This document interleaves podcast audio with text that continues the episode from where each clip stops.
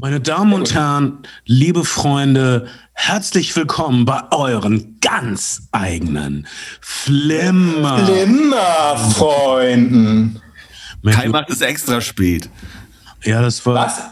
Wir, wir haben jetzt eine Möglichkeit gefunden, die Latenz äh, bei Online-Konferenzen zu überwinden. Aber Ben, der tausendsassayige Rebell, hat das unterlaufen, indem er es absichtlich spät gesagt hat. Nein, ich war es nicht. Kai war es. Kai hat es extra Oh. spät gesagt. Ja?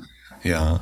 Ähm, Lass uns noch Ich hab- mal machen. euren, Was, was, uns jetzt mal was, was, pass- was passiert ist, was passiert ist, ich möchte mich kurz erklären, ist, dass ich in dem Moment, in dem ich Flimmerfreunde angesetzt habe, mich selbst in der Kamera gesehen habe und ein bisschen über mich erschrocken habe. Warum? Ähm, Guck ihn dir doch an! Guck ihn dir doch an!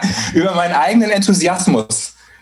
Gedacht, Nein, du hast- wer, ist, wer ist, Du bist ein süßer Wuschel mit einem Ennio Morricone T-Shirt an und wenn ich ein Mädchen wäre, was ich in meinen Träumen oft bin, vielleicht zu oft, fände ich dich mehr als schnuckelig. Das kann ich dir jetzt einfach mal sagen. oh, Ja. vielen Dank. Ich, ähm, ich hoffe, das sagst du nicht allen Jungs dann Ah, in deinen Träumen. allen, die so heiß sind wie du, aber es ist niemand so heiß wie du.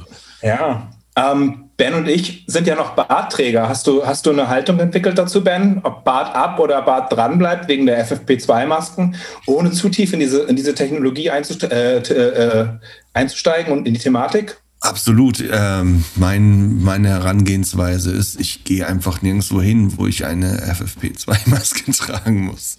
Ich habe meine Leute, die das für mich erledigen. Das wollen sie nicht wissen. Mr. President. Ähm, nicht schlecht. Apro apro apropos Mädchen, ähm, äh, uns haben auf verschiedenen Kanälen und gibt uns immer gerne Feedback für die, für die Podcasts. Wir freuen uns über jegliche Art von konstruktiver, aber auch einfach nur erbaulicher oder kritischer Rückmeldung. Ähm, Leute erreicht und zwei davon haben den Podcast weiterempfohlen an naja, ich glaube, in diesen Zeiten datet man irgendwie online und lernt Leute online kennen und man tauscht sich über Dinge aus, die einem am Herzen liegen. Und dann landet man bei seinem Lieblingspodcast und will ihn weiterempfehlen.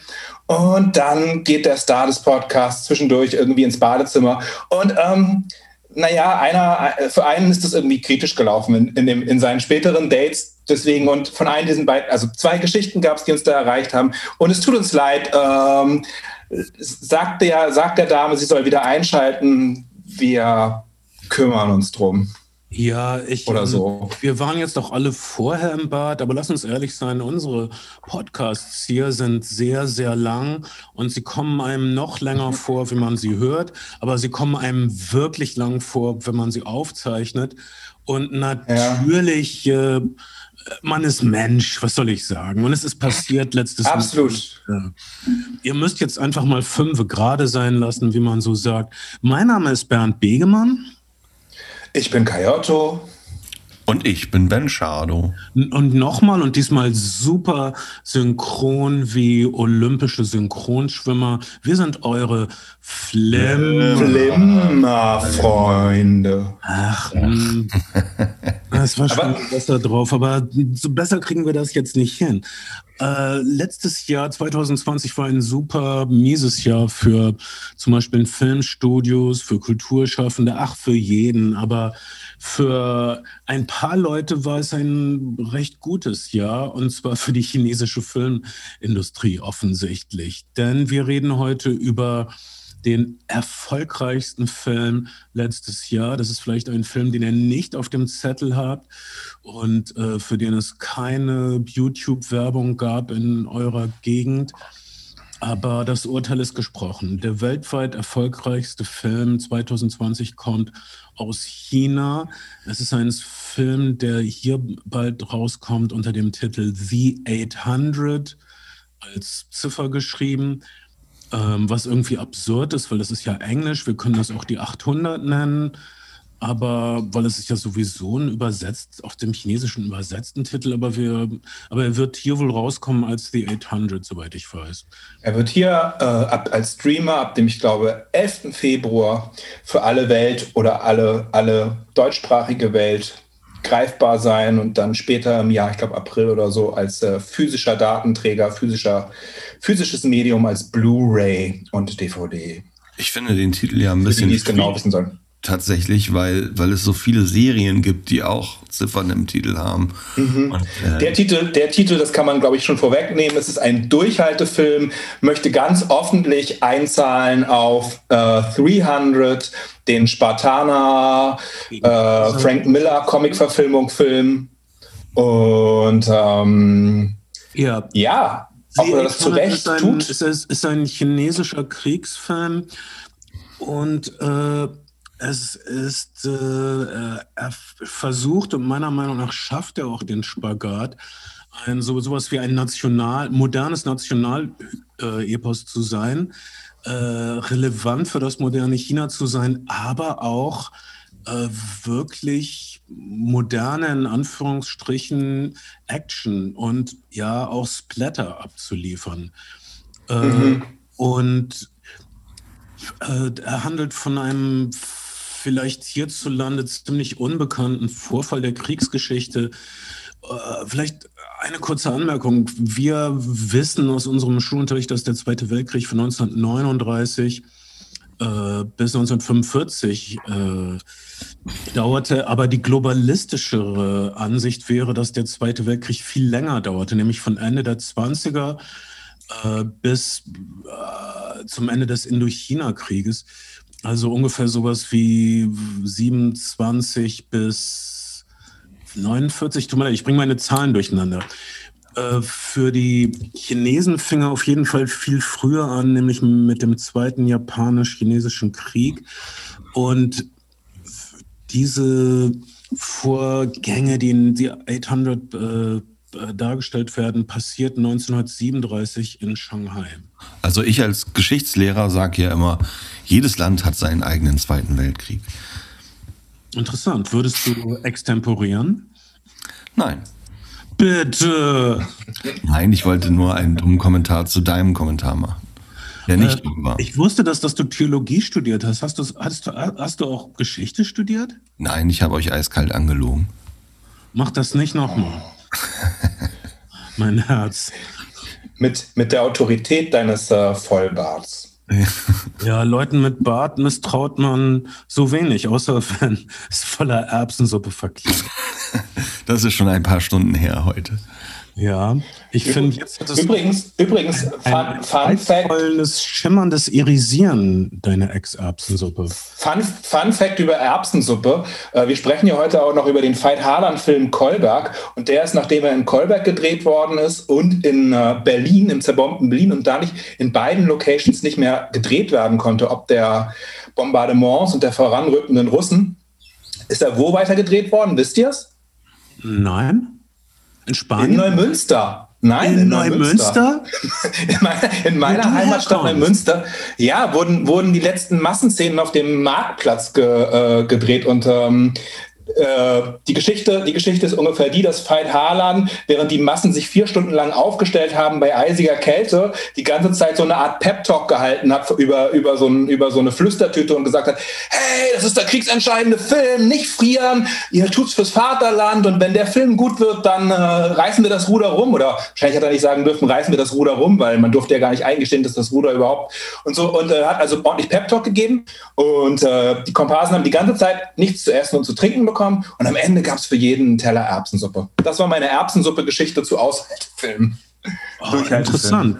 Denn wir haben uns Gedanken gemacht, also wir haben hier sowas wie einen Belagerungskriegsfilm. Das ist ein eigenes Genre und mir ist aufgefallen, dass viele Nationen sich sogar fast über ihre Belagerung, über ihre zehn, zähen Belagerungsfilme definieren. Zum Beispiel gibt es noch den englischen Film Zulu, der in Zulu. England unglaublich beliebt ist. Es gibt keinen jungen oder älteren Engländer, der sich nicht mit Michael Caine in dem Film Zulu äh, identifiziert, wo es darum geht, dass eine Farm belagert wird. Eigentlich ist es eine ziemlich eine Mission, eine Farm-Slash-Mission. Ja, verhältnismäßig kleine äh, Sache. Ein paar hundert Soldaten kämpfen gegen ein paar tausend äh, oder so Zulu-Krieger. Äh, aber äh, ich, ich, ich äh, habe viele Engländer getroffen, für die ist das so der wichtige Film. Es geht nur darum, dass diese Engländer da belagert werden und einfach standhalten gegen eine riesige Übermacht und äh, äh, dann gibt es den, dieser Film 300, äh, den eigentlich alle gut fanden und wo ich damals gemeint habe, ja, es ist ein faschistisches Meisterwerk. Äh, wundert uns jetzt auch nicht, dass, äh, obwohl 300 super abstrakt war, überhaupt nicht den Anspruch erhob, in irgendeiner Form historisch akkurat zu sein. Mhm. Ist eine wohlgemerkt eine Comicbuchverfilmung von Frank Miller, also nicht von, nach Frank Miller basierend auf einer echten historischen Begebenheit, aber, Basiert, ja. aber, aber, aber, aber in einer kompletten, man kann nicht, es nicht anders sagen, Fantasy-Bearbeitung. Trotzdem ist einem dann aufgefallen, dass bei Pegida-Veranstaltungen direkt Bezug genommen wurde auf 300. Also 300 hat die Pegida-Leute wirklich inspiriert und sie haben auf ihren Kundgebungen den äh, Schlachtruf der Spartaner äh, rekapituliert, dieses Hu, Hu, Huh, äh, man klingt wie ein Idiot, wenn man das macht. Deshalb hat die Pegida das auch aufgegriffen, schätze ich. Also ähm, vielleicht, vielleicht, ist das, vielleicht ist das auch einfach Ostdeutsch und du hast es nicht verstanden. Das kann gut um. sein, ähm. dass ich wieder respektlos bin und es tut mir leid und ich nehme es in jeder Form zurück. Ich will nur sagen, ihr seid nicht so unterprivilegiert. Es gibt Gegenden in Essen, wo Kinder hungern müssen. Ach. Und der Ort heißt Essen, das ist doch, das ist doch ja, das ist, purer das, Zynismus. Das, das, ist dann noch ähm, zynisch obendrauf. Ich will nur sagen, es gibt ähm, überall Elend in diesem Land. Ihr seid nichts Besonderes. Hallo Ostdeutschland. Ich habe ich habe 300 ja tatsächlich äh, in seiner Weltpremiere gesehen, was jetzt größer klingt, als es ist. Auf der, auf der Berlinale hat er im, im Wettbewerb außer Konkurrenz seine Weltpremiere gefeiert und ich habe die Publikumsvorstellung gesehen am Abend, die Gala-Vorstellung.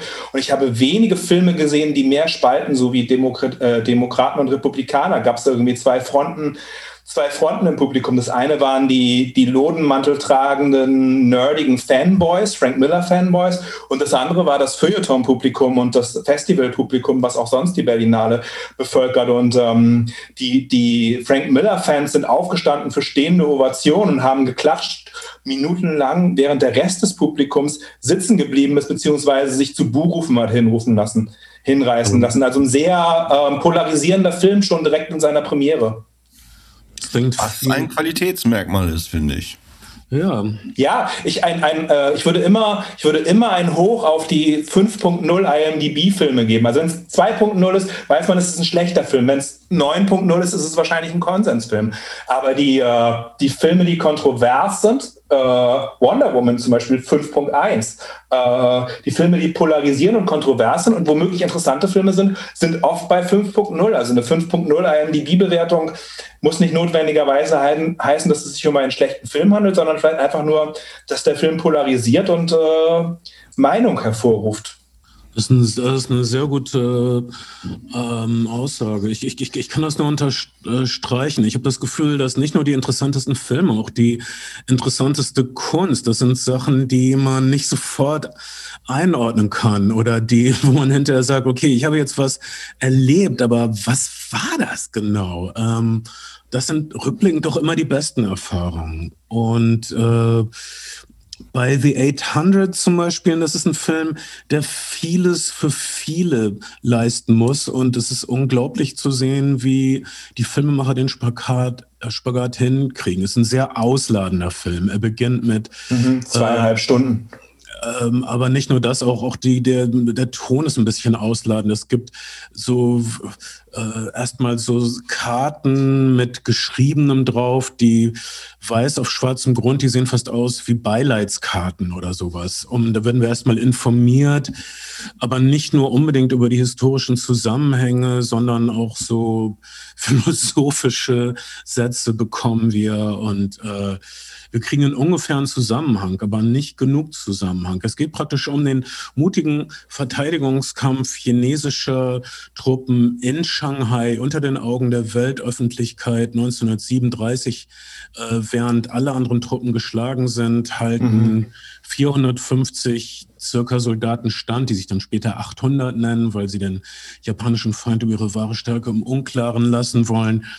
Ähm, Ich war zum Beispiel, dieser Film beginnt wie ein Terence Malick-Film. Also wir sehen, mhm. also mit, mit, mit Naturaufnahme. Am Anfang dachte ich, hey, die sind aber haben sich wie der schmale Grat haben, haben sich ein bisschen bei der schmale Grat bedient. Du, es fängt an mit einer Naturaufnahme und wir, wir sehen Soldaten, die, die von der Vegetation praktisch verschluckt werden. Das sind eins zu eins Aufnahmen aus der Schmale Grat. Was ich, was ich toll fand, weil der Schmale Grat ist, glaube ich, einer meiner Lieblingsfilme. Fun, Fun, Fact übrigens, Terence Malick hat, die, hat diese Sequenz zu äh, Green Day geschnitten. Er, äh, er hat wohl während des Schnitts jeden Tag neue, neue CDs, die er irgendwo aufgegriffen hat, was gerade in war, was gerade angesagt war, mit in den Schnittraum gebracht und seinen Cutter eindigitalisieren lassen und dann unter Sequenzen liegen lassen. Und jene, diese, diese durchs Gras die Sequenz ähm, hat, er, hat er erstmalig wohl dann mit der, mit der Green Day Dookie CD unterlegt, bevor die sehr erhabene Score drauf kam, die jetzt drauf ist. Aber er hat so als Tam-Tracks alles Mögliche, was er so an CDs ran geschafft hat, mitgebracht in den Schnittraum. Eben auch Green Day. Herrlich verrückter Typ. Also falls ihr der schmale Grat sehen wollt, äh, das ist ein Film, der offensichtlich, der technisch gesehen ein Kriegsfilm ist, aber der eigentlich ein Gefühlfilm, ein philosophischer Film über alles ist. Äh, der läuft auf Netflix gerade. Gratis ist ein Tipp von mir. Ähm, äh, ein, ein, ein, sehr stimmungsvoller Film über Leute an verzweifelten Orten. Vielleicht könnt ihr euch angesichts des Lockdowns damit identifizieren. Äh, wir, wir sehen also diese chinesischen Soldaten Richtung Shanghai ziehen und sie sind völlig am Ende, sie sind zerlumpt. Dann fällt uns auf, Moment, die tragen Wehrmachtshelme. Und schon sind wir äh, an einem der Geheimnisse des Films The 800. Äh, wir sehen hier keine rotchinesischen Einheiten, sondern nationalchinesische Einheiten. Chiang Kai-shek-Einheiten, genau.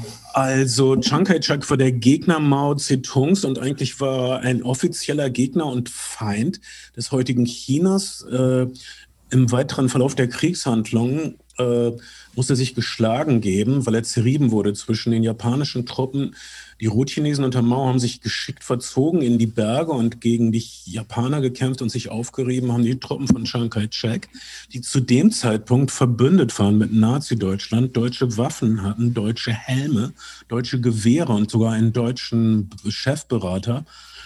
Und naja, die haben sich dann, als sie völlig zerrieben waren zwischen Rotchina und äh, Japan, haben sich zurückgezogen auf Taiwan also im Grunde sehen wir die ähm, Abenteuer von, von Taiwanesen. Was, was ja auch eine, äh, was, was eine, die, die äh, Veröffentlichungsgeschichte des Films sagt eben auch viel über das moderne China, äh, zumindest in zwei Aspekten. Der Film hätte ursprünglich auf dem äh, Shanghai International Film Festival 2019 seine Premiere haben sollen, ist dann aber aus nicht genannten Gründen nochmal verschoben worden. Es sind wohl 12 bis 14 Minuten entfernt worden. Und man munkelt, dass ganz zentral, also wenn, es gibt äh, mindestens zwei weitere Verfilmungen des Themas. Äh, die längste Brücke von 1975, in dem die Fahne extrem präsent ist, taiwanesisch produziert, und eine direkt davor entstanden als Vorlage für die längste Brücke dienenden Film namens äh, äh von 1938, der direkt nach den Ereignissen gedreht worden ist. Und äh, man munkelt, dass, äh, dass, die zwölf geschnittenen Minuten die Fahne sind, die Taiwan, äh, die, die nationalchinesische Fahne. Und äh, in der Tat gibt es eine Fahnenhiss-Sequenz, die sehr zentral in dem Film ist. Und die, die Filmemacher tun sehr viel davon, uns keine Details von der Fahne zu zeigen, sondern drumherum zu schneiden, uns eine Supertotale zu zeigen, wo die Fahne nicht so genau zu erkennen ist. Ähm, wenn man die Sequenz im Film von 76 sieht, sieht man, dass alle auf dem gegenüberstehenden Ufer auch diese Fahne hissen.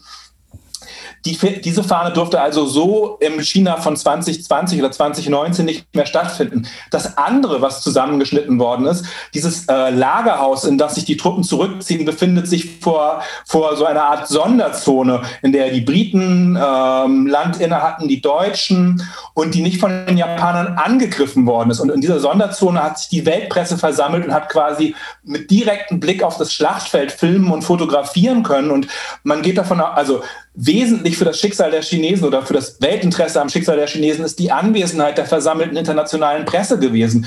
Und dass die Anwesenheit der versammelten internationalen Presse etwas Gutes ist, das glaubt das heutige China natürlich auch nicht mehr, dass aktuell Journalisten ausweist, äh, Visa nicht ver verlängert, in den Uigurengebieten überhaupt keine Journalisten mehr zulässt praktisch oder auch äh, auf dem Platz des himmlischen Frieden-Massakers von 1989 sehr darunter gelitten hat, dass die, dass die Weltpresse vor äh, äh, zugegen war. Das heißt, die Haltung äh, oder die, die Message, hey, die, die, Presse, die freie Presse sorgt dafür, dass, äh, dass, eine, dass der gerechte Kampf in die Welt kommt, lässt sich im China 2021 in einem Blockbuster auch nicht mehr transportieren. Ja, deshalb ist es völlig unglaublich, dass dieser Film äh, zustande gekommen ist. Und dieses Problem, was du beschrieben hast mit der Fahne, wird eben dadurch gelöst, dass eben gesagt wird, die chinesische Fahne und äh, mhm. äh, nicht die nationalchinesische Fahne. Und, äh, genau, und, nicht also, zu, und, zu und das, auch immer gesagt wird, ne, das auch immer gesagt wird, dass, dass das niemals äh, der, ähm, die, die Feindschaft zwischen Chiang Kai-sheks Armee und Mao Zedongs Armee erwähnt wird, äh, sondern es wird so getan, als würde Chiang Kai-shek äh, alle Chinesen beschützen, was gar nicht so falsch ist. Also es, es, geht, es wird reduziert auf diese tapferen Soldaten sind vor allen Dingen Chinesen und es waren die ersten, die sich erfolgreich gegen die Japaner gewehrt haben 1937. Und äh, dann geht es äh, um die unglaublichen Härten und die unglaublichen Zustände. Äh, diese Soldaten verschanzen sich also in diesem Lagerhaus, was unglaublich dicke Wände hat, also eine natürliche Festung ist, was mal eine Bankgewölbe waren. Ein sehr schönes Gebäude überhaupt, in so einer Art Art Deco-Stil. Also noch altimperialistische Prachtentfaltung, wahrscheinlich könnte man sagen. Und äh, was der Film unglaublich gut macht, ist äh, das, was das Schwierigste überhaupt ist für Film- oder Actionfilme, nämlich den Ort äh, fühlbar machen und die Geografie im Kopf begehbar machen. Wir äh, sind, der Film ist sehr mhm. physisch und sehr sinnlich. Die Action, die wirklich eimerweise über uns hereinprasselt, ist sehr nachfühlbar. Viskaral. Ja, der Schauplatz ist aber auch irgendwie poetisch. Also dir, äh, du hast also diese chinesischen Soldaten, die zum Untergang verdammt sind. Draußen vor der Tür lauert eine Übermacht. Dann ist der Fluss, der sie trennt von der anderen Seite. Auf der anderen Seite des Flusses ist das Paradies, sind Lichter, ist Musik, Frauen singen, ist praktisch das Vergnügungsviertel, das internationale Vergnügungsviertel. Und da, wo sie, die Soldaten sind, äh, ist nichts als Tod und Elend und Schreie und äh, äh sehr, oh Gott, die Japaner schleichen sich an durch einen Abflusskanal mit äh, Messern zwischen den Zähnen. Das ist so mhm. barbarisch. Die, also hier hast du praktisch einen patriotischen Film, der aber im Grunde ein Splatterfilm ist in vielen äh, Kampfsequenzen die, die Prämisse des Films ist also, Shanghai ist gefallen, Hunderttausende äh, Chiang Kai-shek, nationalchinesische Soldaten sind, sind unter den Japanern zugrunde gegangen. Das ist das letzte Aufgebot. Im, Hinter, im, im, Im Rücken haben sie die internationalen Siedlungen, in die sie mit Uniformen nicht hinein dürfen. Und äh, vor sich haben sie die Japaner, die unaufhaltsam vorrücken und diese, diesen, diesen, diesen letzten Widerstand der Chinesen brechen wollen. Und wir sehen auch früh im Film, was, was, wie barbarisch die Japaner ja tatsächlich dann auch in diesem Kriegs- und diesem Feldzug, äh, Feldzug vorgegangen sind. Also sie, äh, wir sehen überall aufgespießte Köpfe, äh, halb lebendig aufgehängte Leute, denen quasi die Gedärme rausgeschnitten werden. Tatsächlich ist die japanische Armee in diesem Feldzug ja unfassbar brutalisiert worden von ihren, von ihren Anführern und äh, man sagt, dass das ganze Rope und Bondage und äh, Torture-Genre, was es im japanischen Film der Nachkriegsgeschichte gegeben hat, diese ganzen Rope-Torture-Hell-Filme, dass die vor allen Dingen darauf, darauf äh, basieren, dass ein friedlich, vergleichsweise friedliches Volk traumatisiert und brutalisiert worden ist äh, durch, diese, durch diese Feldzüge, in denen, in denen man äh, Medaillen dafür bekommen hat, eine besonders hohe Anzahl von Chinesen geköpft zu haben. Ja, zur Zeit des Zweiten Weltkrieges und davor sind äh, 3.000 bis 4.000 japanische Soldaten während der Ausbildung zu Tode geprügelt worden. Also das, äh, das ist, ist eine unglaubliche Zahl. Und äh, hm, naja, und naja, während des Zweiten Weltkrieges haben sie das dann wirklich ähm, zurückgegeben, aber an Unschuldige. Aber so läuft das halt. Äh, wirklich äh, äh, wirklich wundervoll eingefangen. Ich finde es, also, es gibt ja einen Film, der etwas später spielt am selben Ort, nämlich Steven Spielbergs äh, Empire of the Sun, der auch mhm. praktisch nur auf der, im internationalen Viertel spielt, ähm, der auch sehr gut ist in den Szenen, äh, die dort spielen, der dann schlecht wird, wenn sie in das Gefangenenlager kommen, falls sich irgendjemand erinnert an Empire auf das Zahnreich der Sonne. Das, das, sieht dann auf einmal viel zu bonbonmäßig kitschig aus. Dafür hat er sich, glaube ich, geschämt und dann bei Schindlers List äh, komplett auf kompletten Realismus gesetzt. Apropos, äh, äh, Schindlers Liste und Steven Spielberg, es gibt auch die, die deutsche Co-Produktion, äh, die auch im Jahr 1937 spielt in Nanjing. Äh, äh, heißt der John Rabe mit Ulrich Tukur ja. ein deutscher Unternehmer, der unter dem, unter dem, unter dem Dach der Hakenkreuzflagge auch Flücht, äh, Flüchtlingen vor der japanischen Armee Zuflucht gewährt. Eine das ist so eine Art deutsche, eine deutsche, eine deutsche Schindlergeschichte ja. über einen Genau. Nanjing oder Nanking wird auch ein paar Mal erwähnt in diesem Film, denn Nanking ist auch ein nationales Trauma für China. Es gibt viele Filme über Nanking, und äh, dort haben die Japaner so mit am schrecklichsten gehaust. Ein Filmtitel drückt das aus, The Rape of Nanking. Äh, das ist, glaube ich, ein chinesischer Film. Äh, das ist der englische Titel davon. Also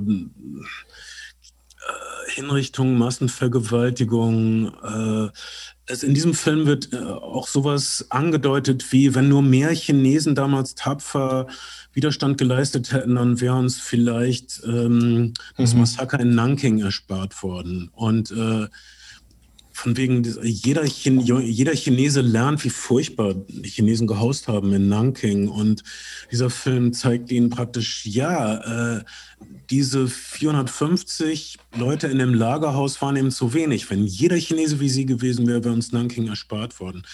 Das wird auch ein paar Mal fast wörtlich so ausgedrückt. Äh, also es ist auch irgendwie eine Art Wehrwillen stärkender Film. Das muss man sagen. Es ist ein Propagandafilm, aber ein unglaublich guter Propagandafilm. Es ist auf jeden Fall ein sehr hurra-patriotischer Film in der, in der Haltung von, du musst, also der Einzelne muss sich aufopfern für sein Vaterland. Das wird auch an einigen Sachen ausgesprochen.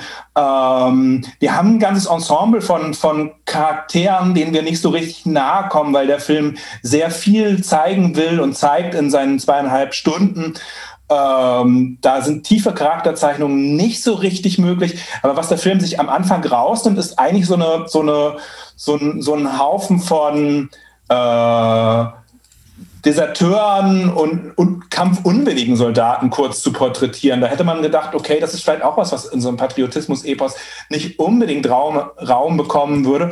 Und es gibt vielleicht ein bisschen überausgeschlachtet, sehr schöne poetische Szenen, die dann mit einem vergangenen chinesischen Moment verknüpft werden, eines weißen Pferdes, das äh, durch, die, durch die Ruinen durch die Ruinen Shanghais läuft. Das sind wirklich sehr schöne, sehr poetische, zeitlupige Momente, wenn die Kamera diesem Pferd hinterherfällt. Allerdings, äh, das äh, hat mich angerührt, schlag mich. Also und zwar deshalb nochmal auch wegen der guten Geografie. Unter diesen tapferen Verteidigern des Shanghaier Lagerhauses sind auch äh, junge Kämpfer, 10, 12, 14 Jahre und die äh, haben so ein Pferd entdeckt in irgendwelchen Stallungen im Keller, was weiß ich, nicht nachfragen.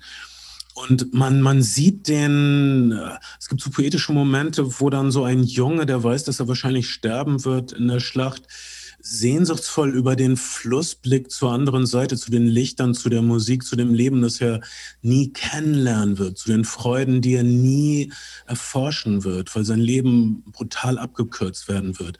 Äh, dieser Junge träumt sich auf den Rücken des Pferdes, wie er ganz allein äh, den Feind vernichtet, wie irgendein so mythischer Held der chinesischen Vergangenheit.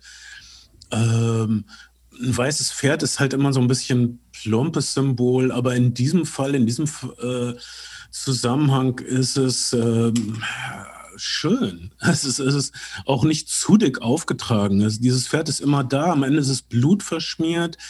Ähm, aber ja, da, da ist noch Hoffnung und Bewegung und Leben in den Ruinen.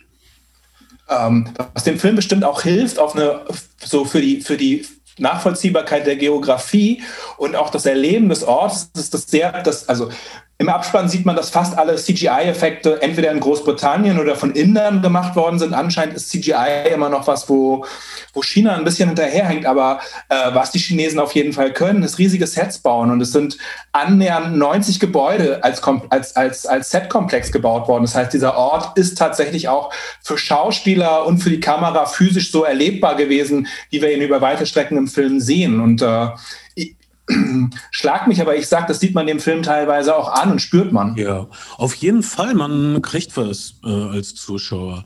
Man kriegt diesen Ort und ja, zum Beispiel, äh, das meine ich, so ein großer Film ist viele Sachen gleichzeitig. Also ja, es ist ein Hurra-Propagandafilm, aber wie du schon sagtest, äh, die man hatte auch Deserteure und äh, das sind keine Unsympathen. Die haben recht. Also es wird äh, ge gezeigt, wie furchtbar das ist, nicht nur wie brutal die Japaner sind, aber auch wie schrecklich es ist, wenn man niemanden umbringen muss, äh, zum Beispiel einen Gefangenen erschießen zu müssen, wie furchtbar das ist, äh, mhm. wie entmenschlicht man dadurch wird, was für einen Preis in der eigenen Psyche man dafür bezahlen muss, wenn man äh, diese schrecklichen Dinge tun muss, auch wenn sie vielleicht verständlich oder gerechtfertigt sind. Aber Niemand kommt äh, unbeschadet aus diesem Massaker raus, aber es ist ja für eine gute Sache für das China, dass sich die äh, Männer dort in den Ruinen nicht mal vorstellen konnten. Das heutige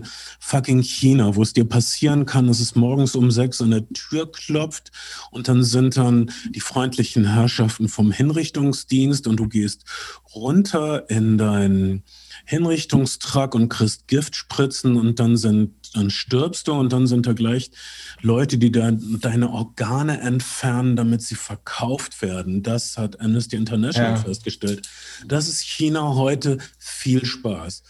Ähm, eine, eine der erfolgreicheren chinesischen Formate ist auch, äh, TV-Formate ist tatsächlich auch eine Sendung, in der die Reporter äh, Todeskandidatinnen und Todeskandidaten besuchen und in, der in, dem, in dem die so eine Art äh, Widerrufsinterview geben müssen und sagen müssen, ja, es tut mir leid, dass ich äh, äh, was gegen den großen Führer gesagt habe oder es tut mir leid, dass ich das und das begonnen habe und ich blicke mit Reue darauf und dann werden sie hingerichtet. Und das ist eine seit vielen Staffeln laufende äh, Abendunterhaltungsshow im, im chinesischen Fernsehen, aus der ich mal so eine naja, YouTube-Zusammenfassung gesehen habe. Das ist schon ganz oh schön, das ist schon, ich finde, Leute hinrichten ist ja eine Sache, die ich persönlich inakzeptabel finde, aber sie dann auch noch nötigen, ihre Taten zu widerrufen und öffentlich Reue zu zeigen und sich als, als äh, bekehrter Bürger vor der Hinrichtung zu präsentieren, ist schon, ist schon nochmal eine besondere Härte. Das machen die deshalb, weil sie nicht möchten, dass ihre Familie auch verhaftet wird.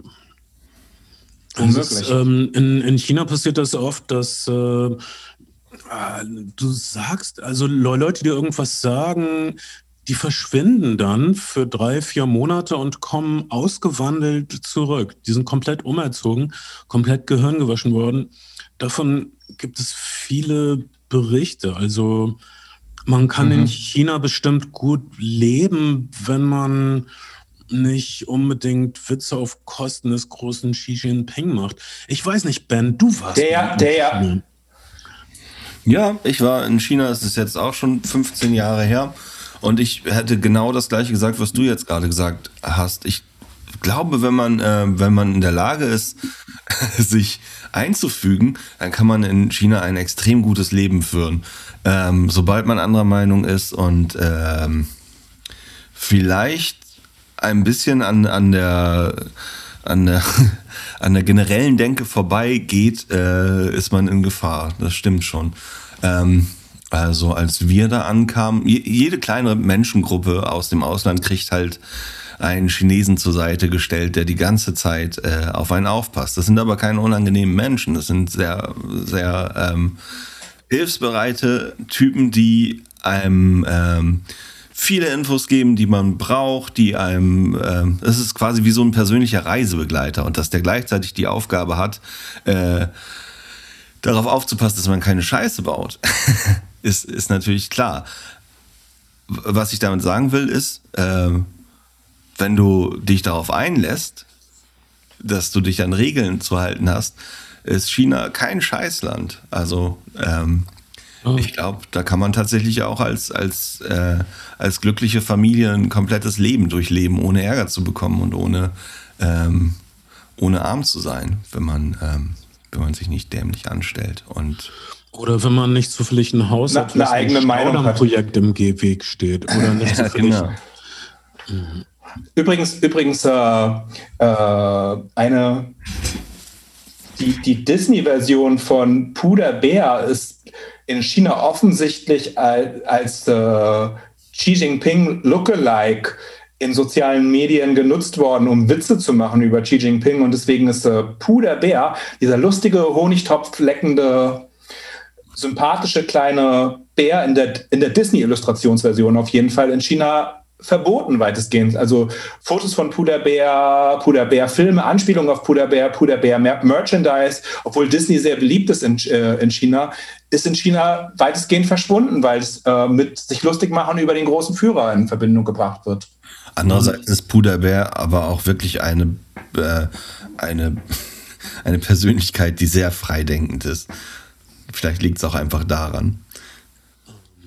Ja, du darfst nicht Puderbär ähm, aus dem Roman verwechseln mit dem Film Puderbär. Ich fand den Disney Puderbär, das ist ja eigentlich ein Vollidiot. Das ist so ein Trottel. Ja, er denkt manchmal unkonventionell, aber von dem super Philosophen, wie ihn Harry Rowold immer propagiert hat, Puh aus, aus den A.E. Milne Büchern bleibt in der Disney-Version, ja, da bleiben ja nur 5% übrig. Ja. Es, gibt, es gibt sehr schöne, charmantische, äh, charmantische, sehr schöne, charmante, scham, äh, schamanische, sehr schöne, charmante russische äh, Puderbär-Animationsfilme aus den, äh, ich glaube, 60er und 70er Jahren. Insgesamt drei Stück, die sehr viel, sehr viel mehr Poesie, Tiefgang und, und Schönheit ausstrahlen, als es jede, jede markttaugliche Disney-Animation jemals könnte.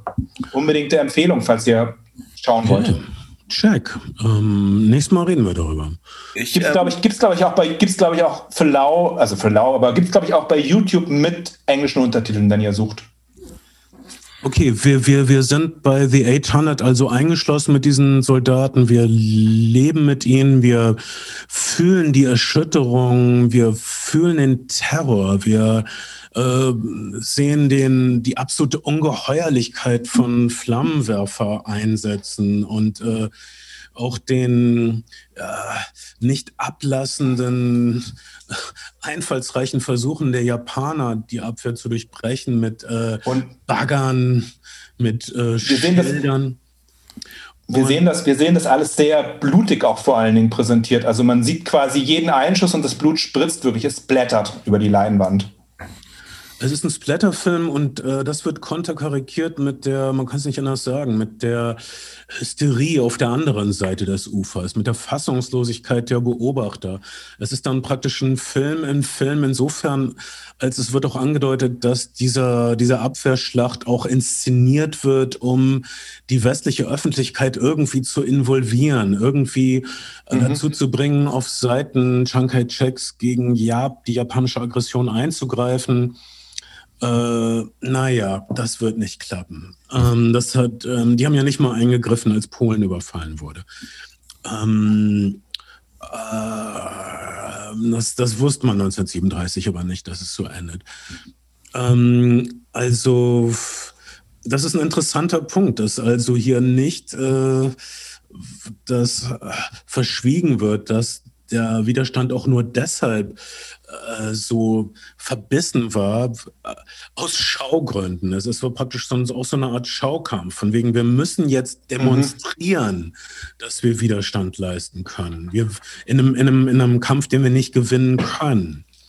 Wir müssen demonstrieren, dass man die japanische Armee wenigstens vier Tage lang aufhalten kann. Es gipfelt in einem, in einem sinnlos hurra-patriotischen, oder nicht sinnlos, aber, aber in, dem, in dem pathetisch hurra-patriotischen Moment die Fahne auf dem Dach zu hissen, als Affront gegen die äh, voranrückende japanische Armee und diese Fahne um jeden Preis zu halten. Und jeder Preis meint, dass wir wirklich äh, reihenweise chinesische Soldaten sehen, die dabei sterben, wie sie einfach nur versuchen, diese Fahne aufrecht zu erhalten. Und das ist ein interessanter Unterschied zu englischen Actionfilmen und englischen ähm, Kriegsfilmen, äh, also angloamerikanischen, sagen, sagen wir einfach westlichen Kriegsfilmen. Also du hast das in westlichen Kriegsfilmen, und es ist egal, ob es Private Ryan oder Filzmeyers Stalingrad, dann hast du auch Leute in verzweifelten Situationen, die aber äh, noch mindestens zehn Gegner ausschalten, bevor sie selbst draufgehen oder sowas. Und in chinesischen Kriegsfilmen, das ist hier und in dem, äh, in dem äh, großen Action-Erfolg Wolf Warrior aus dem Jahr 2015, siehst du das super viele Chinesen sterben. Und die Aussage hier scheint zu sein, ja, egal wie viele sie von uns umbringen, wir werden gewinnen. Also ist nicht die Aussage, mhm. einer von uns ist so gut wie zehn von denen, sondern die Aussage ist, die können hundert von uns abschlachten wir werden trotzdem gewinnen. Der Höhepunkt dieses Filmes, man, man, man, man denkt, jetzt kommt so ein Showdown und äh, wenn man nicht so vertraut ist mit der Geschichte, jetzt wird das Lagerhaus gestürmt. Am Ende sieht man die Japaner überhaupt nicht, die letzte halbe Stunde. Man, man sieht nur, wie die Chinesen sich zurückziehen über die Brücke auf die andere Seite. Die Briten gewähren irgend sowas wie Asyl oder sowas. Und äh, wir sehen nur, wie sie beschossen werden und sterben. Wir, wir, wir sehen nicht, wie sie Japaner bekämpfen oder sowas. Wir sehen die Japaner überhaupt nicht. Das ist so seltsam. Das würde man in einem westlichen Film nicht sehen. Wir sehen praktisch sehen ein bisschen Chinesen sterben. Und es wird uns aber verkauft durch die Magie des Kinos als großer Sieg für China. Wir sehen, wir sehen, äh, wir sehen schon aus der, aus der Perspektive der Japaner, aber wir sehen keine Menschen, sondern wir sehen nur ein sich vor der Kamera bewegendes Maschinengewehr, das in Richtung der, der Chinesen feuert. Mich hat das Ganze in seinem, in seinem, äh, in seinem Nationalismus und seinem, seinem ausgestellten, überbordenden Patriotismus an, an einen, einen Film erinnert, den ich mal auf einem nordkoreanischen Filmfest oder einer nordkoreanischen Filmreihe im kommunalen Kino gesehen habe, im kommunalen Kino in Kiel. Anwesend gewesen ist der äh, äh, japanische äh, Generalkonsul aus, äh, japanische, nordkoreanische Generalkonsul aus Hamburg. Es sind alles Feinde. Es sind alles Feinde seinen, seinen eigenen Film auf der Leinwand abgefilmt hat, um wahrscheinlich zu gucken, ob er ungeschnitten gezeigt wird oder wie das Publikum reagiert. Und es war ein, äh, ein Kriegsfilm, der natürlich der, der vom, vom, Korea, äh, vom Koreakrieg erzählt hat. Und am Ende dieses Films hat der Protagonist sind dem Protagonisten quasi beide Beine weggesprengt und äh, er robbt so durch die Schützengräben und zieht sich mit einem Arm vor, vorwärts und er zieht sich nur mit einem Arm vorwärts, weil in der zweiten, äh, in der Hand des zweiten Arms hat er eine Handgranate und er und seine Worte sind ungefähr so: Diese Handgranate darf nicht verschwendet sein. Ich muss sie für das Vaterland opfern. Und ähm, dann robbt er also in die, in die südkoreanischen Linien vor und sprengt sich selbst und ein paar Südkoreaner hoch mit dieser letzten, mit dieser letzten Handgranate, was so, und dann kommt so, dann, dann äh, Schnitt, nordkoreanische Fahne, äh, Nationalhymne, patriotische Titel, Film ist zu Ende. Völlig, völlig absurd. Daran hat mich das erinnert. Junge, ähm, naja, komm, das klingt noch ein bisschen härter. Ja, ist noch härter. man, man kann sagen, dass dieser tapfere nordkoreanische Soldat mit einem Knall gegangen ist. Ja, ja. Ich, ich meine, er hatte auch nicht mehr viel, er hatte auch nicht mehr viel zu verlieren. Zwei Beine waren schon weg, aber hey, ja. whatever. Wie der fucking schwarze Ritter von Monty Python. Ne? Absolut. Einige Leute wissen nicht, wann Schluss ist. Ritter der Kokosnuss mit äh, nur pathetischer und patriotischer. Und weniger lustig, wenn man mal ehrlich ist. Du warst echt auf einem nordkoreanischen Filmfestival. Du gehst immer dahin, wo es hart ist, Mann. Ich bewundere dich sehr. ähm. Ja. Also ich habe geredet über Wolf Warrior. Also mein, mein, mein Fazit zu The 800 ist, äh, wenn ein äh, chinesischer Nationalismus nicht stört, wenn man Splatter und Kriegsfilme mag, ist man dort gut bedient. Aber wenn man sich auch für wirklich kinetisches Filmemachen interessiert, für einen wirklich äh, gut gemachten Actionfilm mit äh, unglaublich farbigen, zwingenden Massenszenen, mit sehr viel Kolorit und äh, interessanten Wendungen, müsste man eigentlich auch bedient sein bei The 800. Mhm. Ja, es ist ein ich, Propagandastreifen, aber es ist auch ein wirklich äh, solides, äh, teilweise umwerfendes Stück Kino.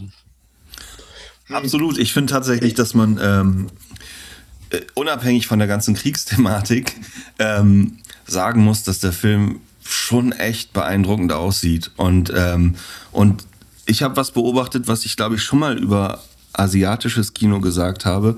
Ähm, die Bildsprache ist wahnsinnig geometrisch und mathematisch. Es geht ganz viel um Symmetrie und um Fluchtlinien und Vektoren und, ähm, und ich glaube, das ist jetzt eine kleine Theorie, ähm, dass das daran liegt, dass asiatisches Kino sich ganz viel bei Computerspielen abschaut.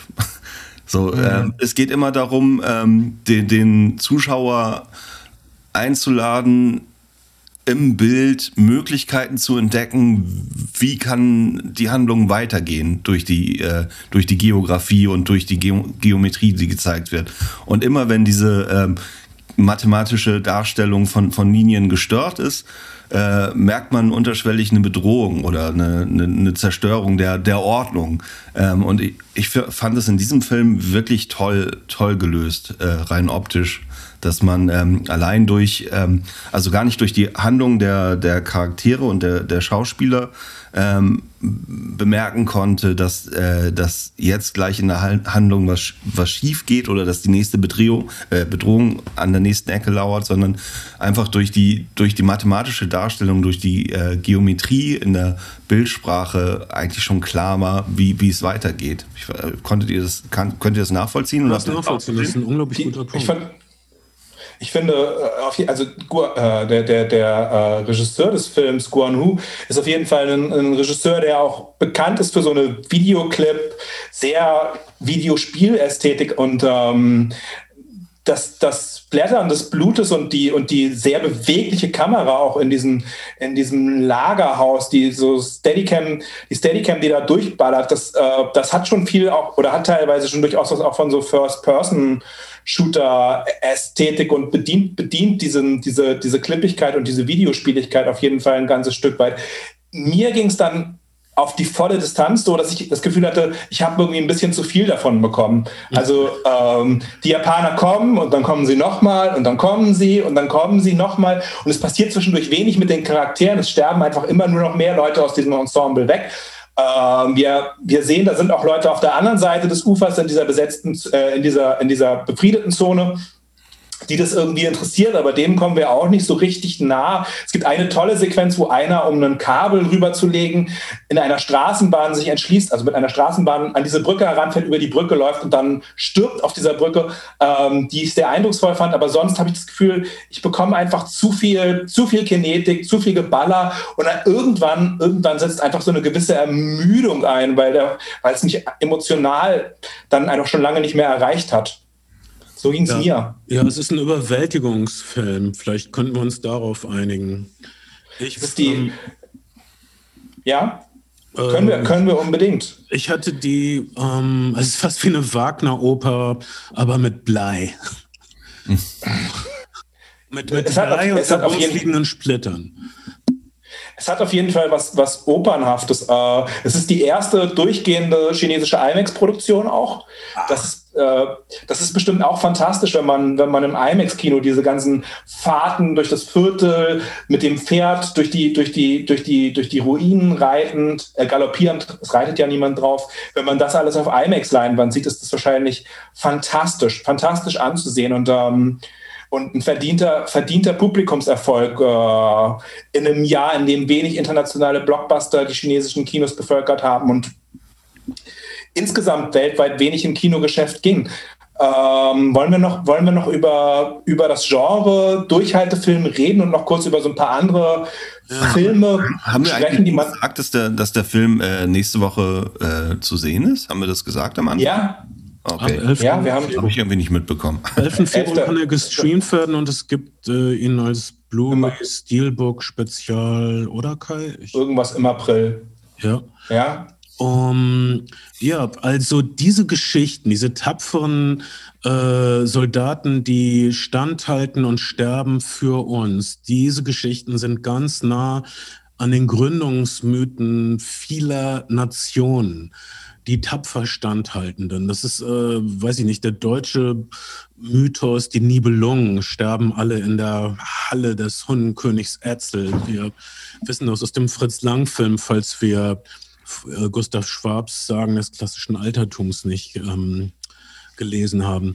Ähm, äh, Im Grunde ist es eine Illustration dieses, der, der türkische Nationalgründungsmythos oder Gründungsgeschichte ist praktisch wie Atatürk Churchills Marine bei den Dardanellen schlägt, wieder allen Erwartungen.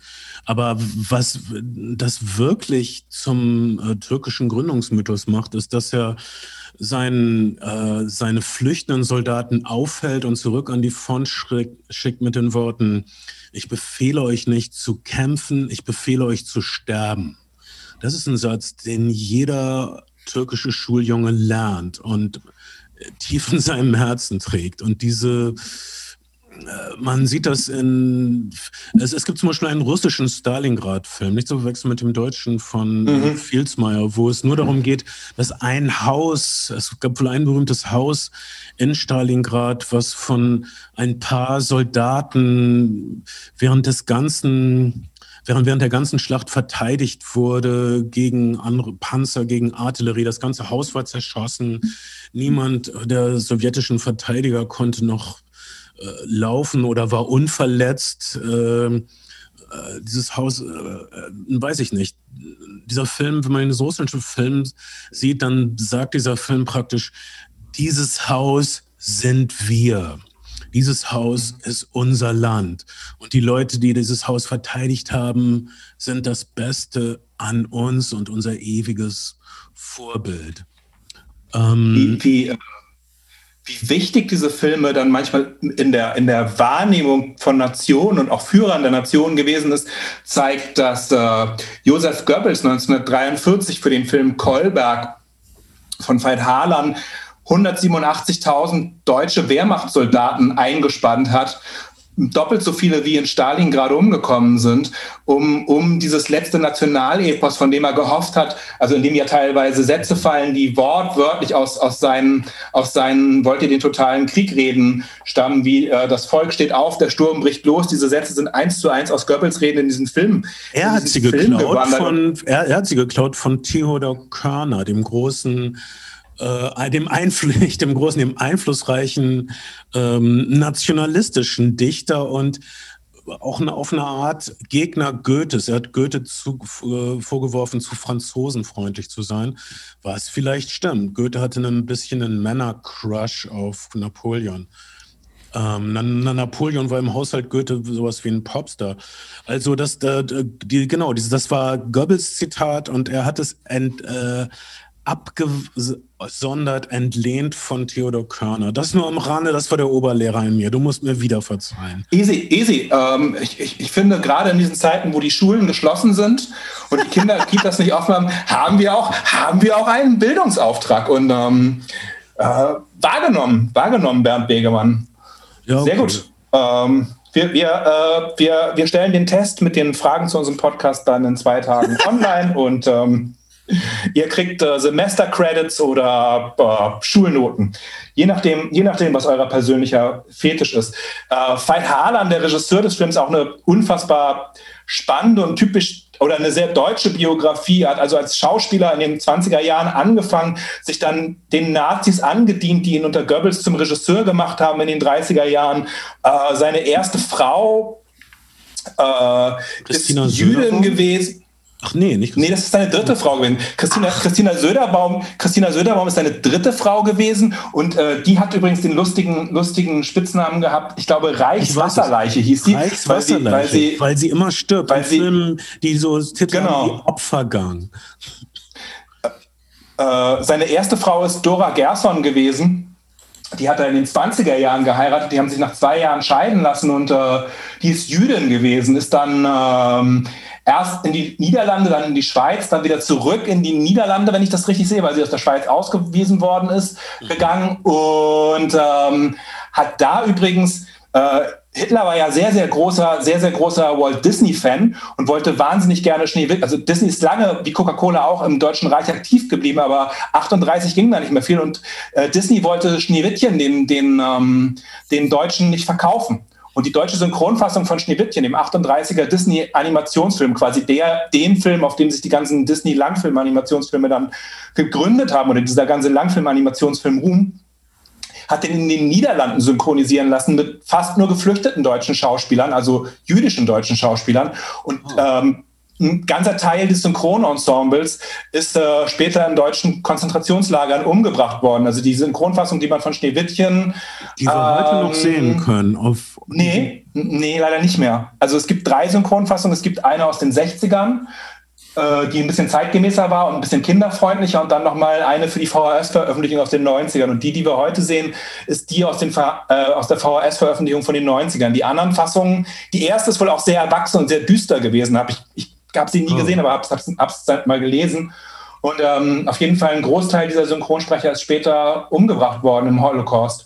Äh, was bitter ist. Und Dora Gerson ist 43 in Auschwitz eingelandet äh, und mhm. hat Veit Harlan einen Brief geschrieben mit der Bitte, ihr zu helfen. Und er hat diesen Brief nach allem, was wir wissen, bekommen, aber hat keinen Finger für sie gerührt, sondern hat sie den ja, hat sie dort sterben lassen. Ähm, und ähm, dann, dann ist Veit Harlan, Veit Harlan ist einer der ersten Regisseure, also Veit Harlan ist bekannt vor allen Dingen für Jud Süß, vielleicht den, den schlimmsten den schlimmsten Propagandafilm überhaupt, der oder den notorisch bekanntesten äh, Propagandafilm überhaupt, den er, den er äh, für die Deutschen gedreht hat. Er hat, er hat sich dann als einer der ersten Regisseure, nach, deswegen, das macht ihn so deutsch. Nach einer der ersten Regisseure hat er sich 45 um Persilschein bemüht, hat es sehr früh bekommen und ähm, ist dann aber 49 doch vor Gericht gelandet in Hamburg. Und äh, der Richter Walter Thyrolf ist ein ehemaliger Sonderrichter, Staatsanwalt unter den Nazis gewesen, der in Hamburg bekannt dafür gewesen ist, dass er, äh, dass er für Bagatellen, nämlich Diebstahl und Rassenschande, die Todesstrafe verlangt und auch bekommen hat. Es gibt, glaube ich, so 18 Fälle von Todesstrafe und 15 nachgewiesene Hinrichtungen für Bagatellen durch den. Und der hat ihn natürlich freigesprochen ähm, in erster Instanz das, und gesagt, Süß hat mit dem Holocaust nichts zu tun. Dann äh, haben die Briten Widerspruch eingelegt. Es gab ein zweiten, zweites Verfahren mit dem gleichen Richter. Und, äh, und, und Veit Harlan hat gesagt, er, er, hätte den, er musste den Film machen, er wäre sonst umgekommen. Wir wissen aus Goebbels Tagebüchern, das ist nicht der Fall, sondern er war sehr begeistert bei der Sache und hat sich aufgedrängt für diesen Film. Und, äh, und, und Walter Thürolf hat ihn dann ein zweites Mal äh, äh, äh freigesprochen, 1949, hochkontrovers. Und Walter Thürolf, das ist auch eine, äh, hat später eine Euthanasieärztin äh, aus dem Lager geheiratet, oh die er vorher in einem Prozess freigesprochen hat. Okay, das, äh, das war mein Exkurs äh, Veit Harlan, weswegen ich das bemerkenswert finde. Das, äh, das ist deutsche, deutsche und ähm, es gab dann äh, es, äh, es, Erich Lüth übrigens, der, der, der, der äh, SPD-Mann hat gegen den ersten Veit Harlan-Film äh, äh, Boykottaufruf gestartet und zwei, zwei Bezirksgerichte haben den Boykottaufruf kassiert, also den, den ersten Veit Harlan-Film nach dem Krieg. Und das Bundesverfassungsgericht hat gesagt, der Boykottaufruf ging zu Recht. Das sagt einfach viel über die bundesdeutsche Nachkriegsöffentlichkeit, finde ich. Okay, ja. das war wirklich sehr, sehr weit ausgeholt. Wir waren Nein, eigentlich bei Kolberg. Nein, es ist eine wichtige Sache. Ich, mir, mir, geht das Zitat von Adenauer im Kopf rum. Äh, Adenauer ist nun wirklich, war nicht wirklich in Verdacht, Nazi-Sympathisant zu sein. Er war verfolgt von den Nazis. Er hat Hakenkreuze aus Köln entfernen lassen seiner Zeit als mhm. Bürgermeister. Die Nazis mochten Adenauer überhaupt nicht und er sie auch nicht.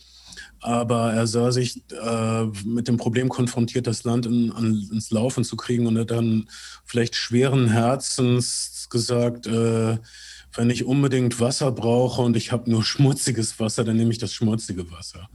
Das war sein, das sehr, seine Aussage zur Entnazifizierung. Also ja, schwer ist der sehr, Kopf, der die Krone steckt. Ich bin froh, äh, froh, dass ich nicht in dieser Situation gesteckt habe. Aber in, interessant. Wir reden also über, auch jetzt über Kolberg. Das hat uns darauf gebracht, als wir mhm. 800 gesehen haben, dass es immer wieder diese Verteidigungs-, Belagerungsfilme äh, gibt, die irgendwie verbunden sind mit einem nationalen, oft nationalistischen Anliegen. Und der mhm. quintessentielle mhm. Deutsche Film in diesem Genre, ich möchte es ein eigenes kleines Subgenre nennen, ist mhm. Kolberg. Unter, wie du äh, gezeichnet hast, unglaublichem Aufwand gedreht, also mit, mit Armeen gedreht, die anderswo 8,9 Millionen Reichsmark, der, der teuerste Film aller Zeiten auf Aquacolor Farbfilm gedreht von 1943 an mit, mit allen Anstrengungen. Es gibt dieses, dieses bekannte Blankoschreiben, was Goebbels an Harlan geschickt hat, das, das in der Essenz sagt, äh, wenn Harlan irgendwo anfragt bei irgendeinem Amt, irgendeiner Behörde, dann bekommt er auf Geheiß des Führers und Geheiß von Josef Goebbels das, was er möchte für diesen Film. Dieser Film muss gelingen, er ist kriegsentscheidend. Ähm, er ist in den letzten, er ist dann erst äh, Ende 44 fertig geworden. Goebbels hat wohl viel Gewalt rausschneiden lassen, hat so zweifelnde Charaktere rausschneiden lassen, hat den Film zuletzt noch umschneiden lassen und der ist dann äh, von einem, einem Flugzeug am Fallschirm in La Rochelle an der französischen Küste abgeworfen worden, um die dort kämpfenden Truppen gegen den, den Atlantik gerichteten Truppen äh, zu moralisieren. Und äh, nach Hitlers letzter Ansprache im Januar im Führerbunker gezeigt worden, die Premiere ging in Berlin nur noch in einem Provinzkino, weil die anderen Kinos alle schon zerbombt gewesen sind. Der Film hat nicht mehr viel gerissen von dem, was er hätte reißen sollen.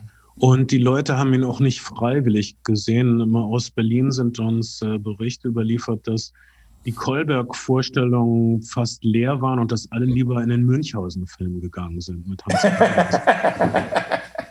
darüber Was, hinaus, als der Film, als der Film äh, rauskam, war äh, kurz danach fiel die echte Stadt Kolberg äh, der, ja. vor der Roten Armee und diese Meldung hat Goebbels verboten. Es durfte nicht berichtet werden, dass das echte Kolberg gefallen war und das Film Kolberg äh, wacker standhält gegen die napoleonische Aggression.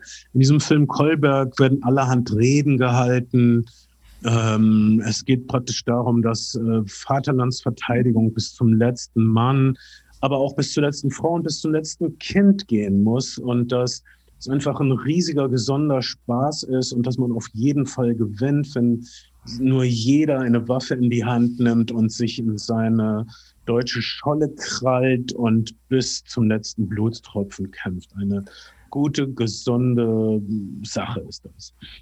Ja, und, äh, und es wird immer betont, dass die, dass die Nation viel größer ist, als es der Einzelne jemals sein kann und die Nation das Größte ist, was man schützen kann. Und, und es geht äh, nicht die Armee muss kämpfen, kämpfen für die Nation, sondern das Volk muss kämpfen für die Nation, was natürlich in Zeiten des Volkssturms komplett Sinn macht. Und, äh, und Kolberg funktioniert auch dadurch, dass man den Feind so dicht wie es irgendwie geht ranrücken lässt, um ihn dann in letzter Instanz zu, zu überrollen. Übrigens ist mir bei dem Stalingrad-Film gerade eingefallen, der letzte, der letzte unver, unrealisierte Sergio Leone-Film hätte auch ein Durchhaltefilm äh, werden sollen und hätte Leningrad geheißen.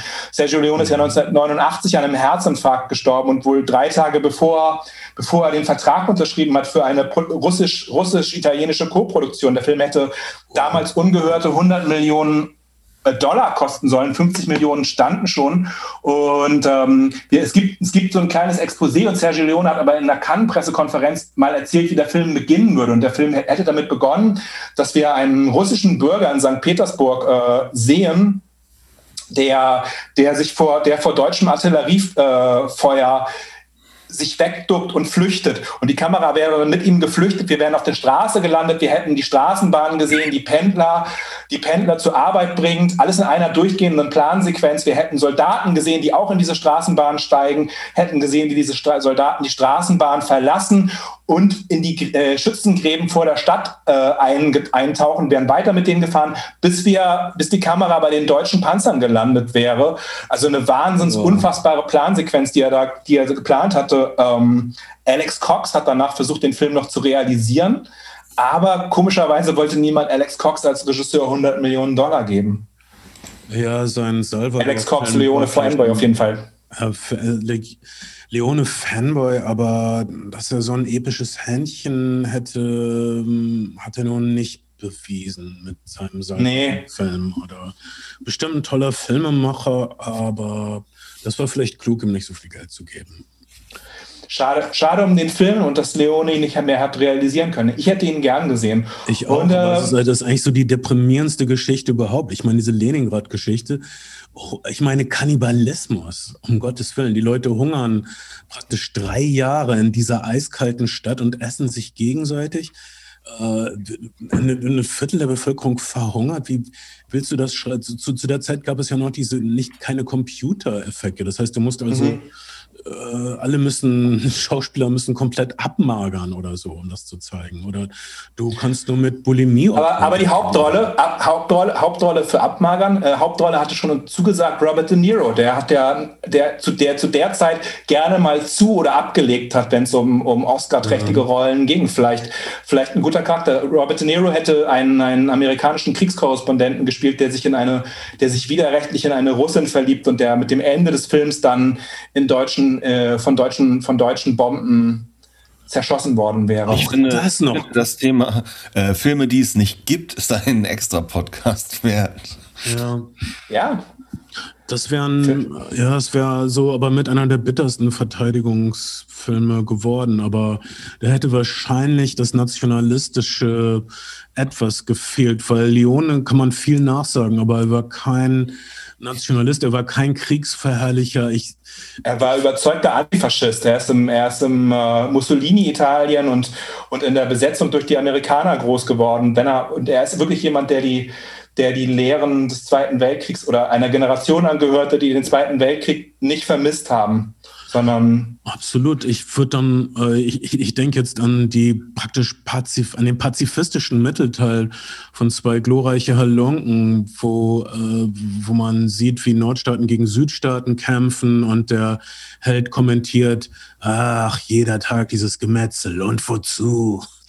Und ja, oder, oder auch, oder auch sein, sein letzter, letzter Western, der den deutschen Titel trägt, äh, Todesmelodie und den englischen Titel Duck You Sucker, weil Leone fest davon überzeugt war, dass es sich dabei um einen feststehenden englischen, äh, um eine feststehende englische Phrase handelt, was es nicht tut, äh, der uns auch vor Augen halten will nach den ganzen Revolutionswestern der ganzen linken italienischen Filmemachern, wie sinnlos Revolutionen eigentlich sind und wie, wie sinnlos, wie sinnlos Kriege sind.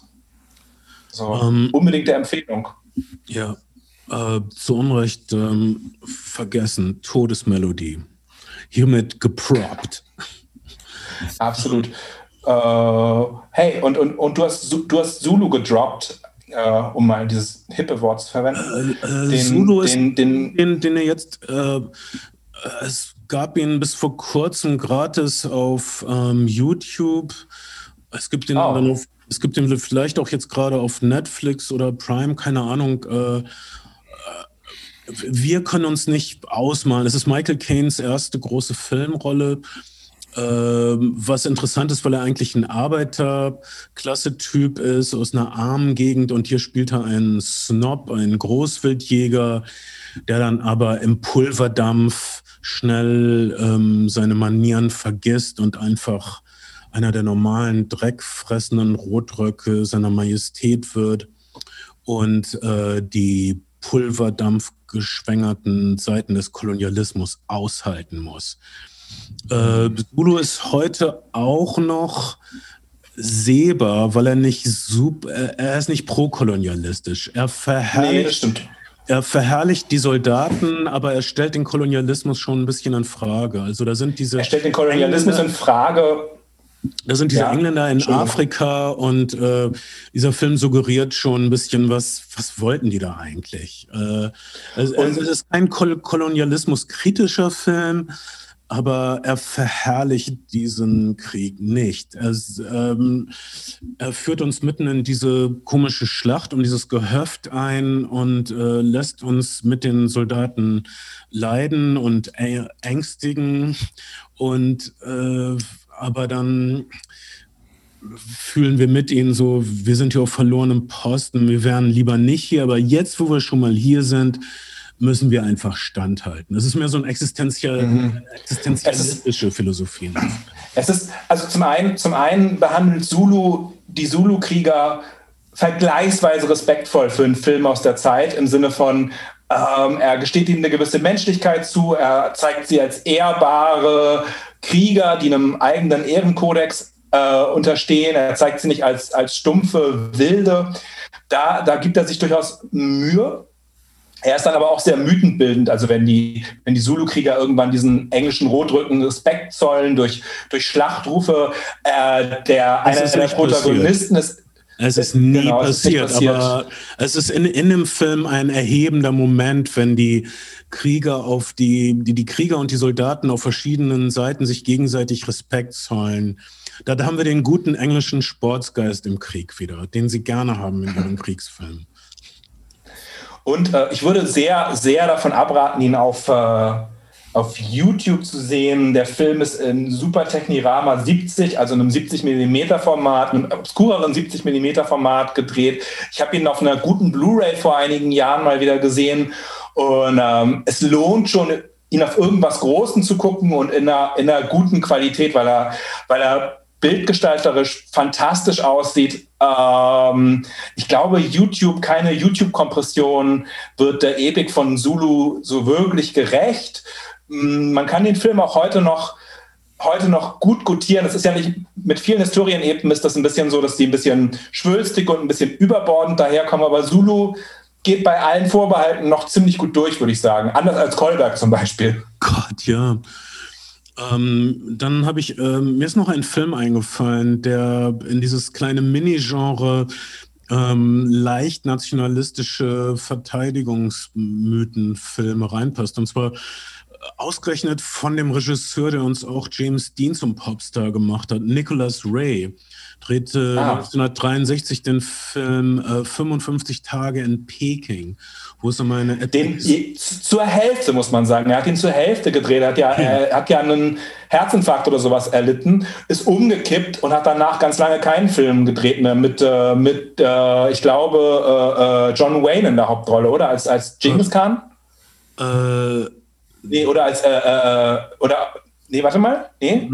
Äh, Bin ich total 55 falsch, ja, ne? Tage in Peking äh, spielt im Jahr 1900 ungefähr, äh, zur Zeit des Boxeraufstandes.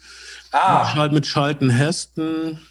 Okay. Äh, Alec, Larry Niven, ich weiß nicht, wie der heißt. Alec Niven, David Niven, glaube ich, hieß der. Und, und Eva. David Niven.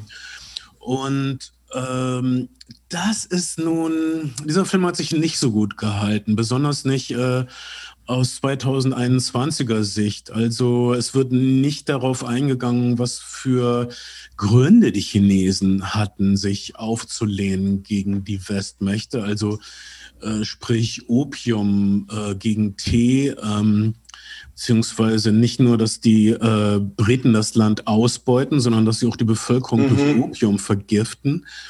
Ähm, das, wurde, das wird irgendwie außen vor gelassen. Die Chinesen werden in diesem Film ziemlich verschlagen gezeigt und irgendwie als eine Zumutung gezeigt. Und das, man denkt dauernd, oh, diese Europäer sind so kultiviert und die Amerikaner mit Schalten Hesten, die sind so kernig und so, diese Chinesen wollen sie alle umbringen, das ist doch so gemein. Ja, mh, mm, die äh, Engländer machen nichts Gutes in China zu dieser Zeit. Das hätte vielleicht ein bisschen mehr betont werden sollen mit dem Film. Die Action ja. sind gedreht von einem Regisseur, der kurz vorher der längste Tag gedreht hatte. Es ist ein, diesen Film gibt es auch gratis auf YouTube in HD. Äh, wenn man den großformatig sehen kann und man mag gern historische Filme, ich mag historische Filme gerne. Ich mag die überbordenden Farben, ich mag die übertriebenen Emotionen. Ich mag auch ein bisschen, muss ich sagen, ich habe eine Schwäche für stumpfsinnige Propaganda.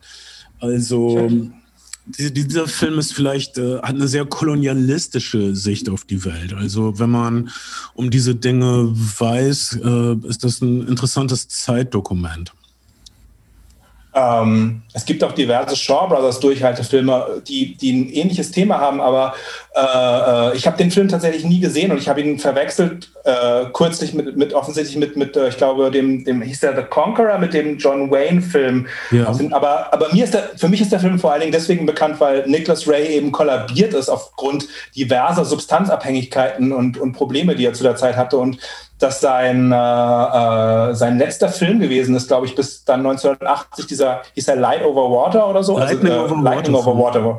Lightning Over the Water, genau. Bis, also er hat danach 17, 17 Jahre keinen Film gemacht. Dafür ist er mir in Erinnerung geblieben. Ich, äh, aber äh, klingt interessant auf jeden Fall. Hatte Nicholas Ray nicht auch eine private Tragödie, dass er seine Frau im Bett seines Sohnes erwischt hat oder sowas? Das äh, kann ich Also nicht seine ausschließen. neue Frau, seine neue Frau. Also, also praktisch so eine typische, ähm, so, ein- so ein Setup für eine normale Pornoszene ist in Wirklichkeit nämlich gar nicht so lustig und sexy. Ach, das muss nicht wie. Du meinst, du, meinst, du meinst, in der normalen Pornoszene hätte es eine Minute Vorwürfe gegeben und dann hätte er die Hose ausgezogen und wäre dazugestiegen? Ja, Paps, sei nicht so, mach doch mit. Ja, ähm, das, äh, ähm, das ist, glaube ich, die unveränderte, äh, unveränderte Qualitätspornodramaturgie seit dem goldenen Zeitalter. Äh, Nicholas Ray, weiß ich nicht, wie, wie sexuell aktiv der war. Ich glaube, der war wirklich, nach allem, was man gehört hat, war der sehr mit Opiaten unterwegs und auch, also mit Alkohol, aber vor allen Dingen auch mit, mit äh, und ähm, hat dann, hat dann, ist dann nach Frankreich gegangen, wo er jungen Studenten das Filmemachen beigebracht hat, was vielleicht eine gute Wiedergeburt für ihn ist. Nicht, nicht alle, äh, die nach Frankreich gegangen sind, sind dann da auch, äh, sind dann da auch ums Leben gekommen. Ich schaue dich an, Jim Morrison. Die Verehrung der Franzosen kann auch was Umklammerndes und Tödliches haben. Ähm, Ja. Ja, okay. Äh, wir sprachen heute über, ausgehend von dem Film The 800, über äh, nationalistische Verteidigungs-, Belagerungsfilme generell. Durchhaltefilme vielleicht auch. Vielleicht auch Durchhaltefilme. Ähm, wenn man wissen will, wie das neue China tickt, sollte man sich vielleicht The 800 angucken. Ähm, also, oder die, die, diese Filme sagen viel darüber aus, wie eine Nation gesehen werden will. Mhm. Diese Filme, da sollte man sich nichts drüber, keine Illusion darüber machen, sagen nicht so viel über die historische ähm, Wirklichkeit aus. Auch, auch, auch wenn die Kostüme alle stimmen, die Schauplätze alle stimmen. Es ist, es ist auf jeden Fall interessant, den, den, die, die vorigen Verfilmungen, die okay greifbar sind, mindestens die aus den 70er Jahren, als Vergleich zu schauen, weil es eine taiwanesisch produzierte Verfilmung ist, ähm, und zu gucken, worauf, worauf die jeweilige Verfilmung ihre Schwerpunkte legt. Ja, ich glaube, die taiwanesische Verfilmung, äh, Die längste Brücke, ähm, die, die hat mehr so ein, da, da hat man, das ist eine, das hat einen sehr melancholischen Vibe. Es ist nicht so dicht an Action. Äh, das ist ja von Taiwan und es ist ein Film über das verlorene Land, über das verlorene Festland mhm. im Grunde. Äh, das ist auch so ein Gefühl, wie wir haben alles gegeben für China und nun gehört es uns nicht mehr. Da, und, das und sie, sie schafft einen, einen, ganz klaren Kult auch um die Fahne, äh, um die hier in, in, in, der, in der Fassung herumgeschnitten wird, mit aller, mit aller Offensichtlichkeit. Das ist jedenfalls also, sehr interessant. Das ist auch äh, interessant, nochmal, äh, vielleicht nicht den ganzen Film, aber etwas über den Film Kolberg zu lernen, weil er zusammenfasst, was die, wie die deutsche Propaganda, wie die Verbrecher Clique der Nazis äh, wollte, dass die Deutschen sich selbst sehen. Und das, was du gesagt hast, dieses Gefühl, du bist nichts, Deutschland ist alles, äh, dieses Gefühl war so tief in die Knochen eingedrungen. Das hat so viele Seelen vergiftet. Mein Vater hat mir mhm. das erzählt, äh, war ja, äh, mein Vater kam mit 18 an die Front im Jahr 44. Und äh, auch, auch wenn man wollte, diese Nazi-Propaganda war überall. Er meinte, man hatte das wirklich in den Knochen. Das war so, man wusste, dass es widerlich ist. Es, man musste es abschütteln. Er hat mir erzählt, dass man musste sich praktisch entgiften von dieser Art von Propaganda.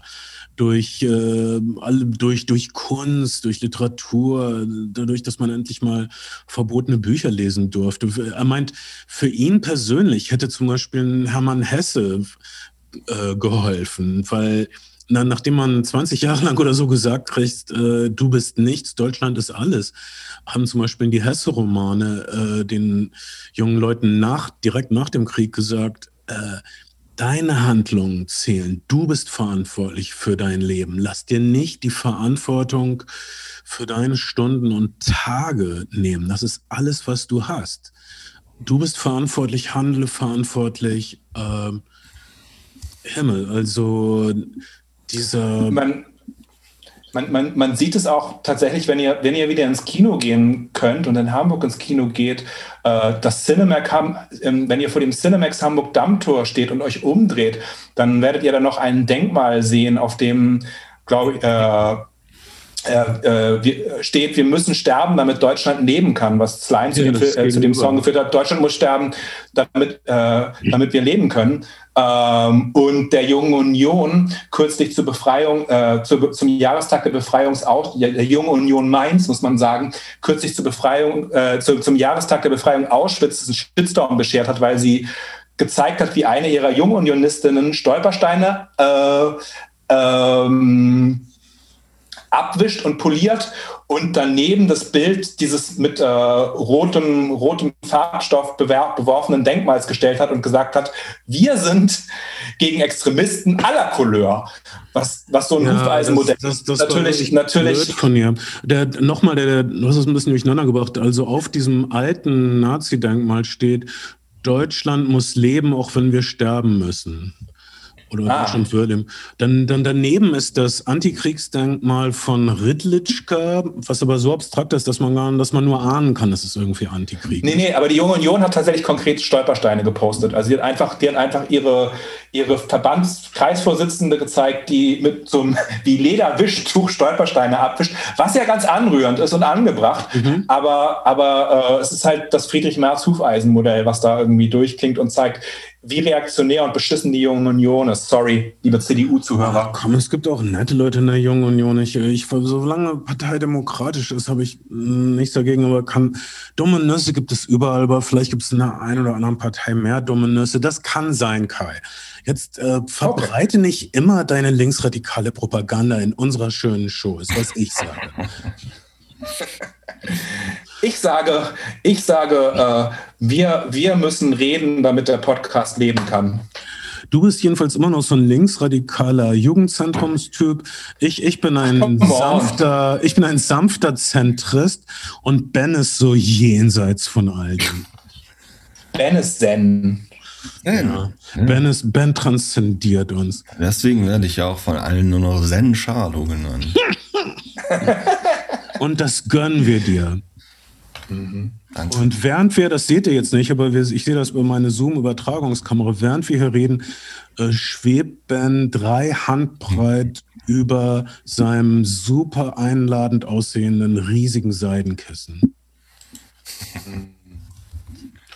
ähm, es ist wirklich schön anzusehen, Ben, aber wow, du machst das die ganzen zwei Stunden lang schon, nicht schlecht. Das ist echte innere Stärke. Vielleicht sollten wir aufhören, bevor es zu albern wird. Albern? Ja. Jetzt sehe ich die Spiegel. Du hast uns verarscht die ganze Zeit. Rauch und Spiegel, das bist du, Ben Shadow, ein Blender. Tja. Hey, äh, es war toll, euch die Blendgranate Shadow. Äh, es war ja. wundervoll, euch zu sehen und äh, äh,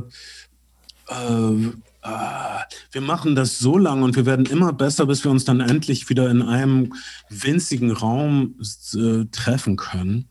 Und äh, habt es wohlig, diesen, dieses Wochenende soll eine Menge Sturm sein. Ich hoffe, ihr seid eingepackt und habt einen vollen Kühlschrank. Und ich hoffe, mhm. die bundesdeutsche Infrastruktur bricht nicht zusammen. Ich bin relativ äh, äh, optimistisch, was das betrifft, denn sie ist selten zusammengebrochen. Und äh, wie gesagt, ich bin auch deshalb Zentrist, weil immer so viel klappt in unserem Land. Entschuldigung. Ja, ein paar Impfstoffe hätten ein bisschen eher. Ah, mein, in vier Monaten wird alles super. Ende der Geschichte. Hoffentlich, ja. Außer irgendwas mutiert ganz eklig und so. Das ist nicht unsere Sache. Bis es soweit ist und bis äh, der Kühlschrank komplett geplündert ist, schauen wir uns epische Filme auf so großen Leinwänden oder Bildschirmen wie möglich an. Das ist mein Vorschlag. Mhm. Mit den Menschen, die uns lieb sind. Ja. Und dann denken wir an die vielen Menschen, die uns unangenehm sind und freuen uns, dass die nicht da sind. Genau. Man, man kann sich immer wohlfühlen, man kann immer glücklich sein. Ihr seid meine Seminaristen. Fair enough. Hört zu, ich hoffe, es hat euch gefallen, Leute. Wir sind eure Flimmer Freunde. Freunde. Und wir sehen uns und wir hören uns, seid für uns da. Ich glaube, ihr könnt auch für uns spenden inzwischen. Tut das, teilt das, kommentiert uns. Wir freuen uns über jeden Like. Wir freuen uns über jeden Retweet oder Re irgendwas Post oder äh, teilt uns einfach, teilt uns mit euren Liebsten. Wenn sie uns ablehnen, sind sie unterm Strich nichts für euch. Analyse. Tschüss. Bis bald.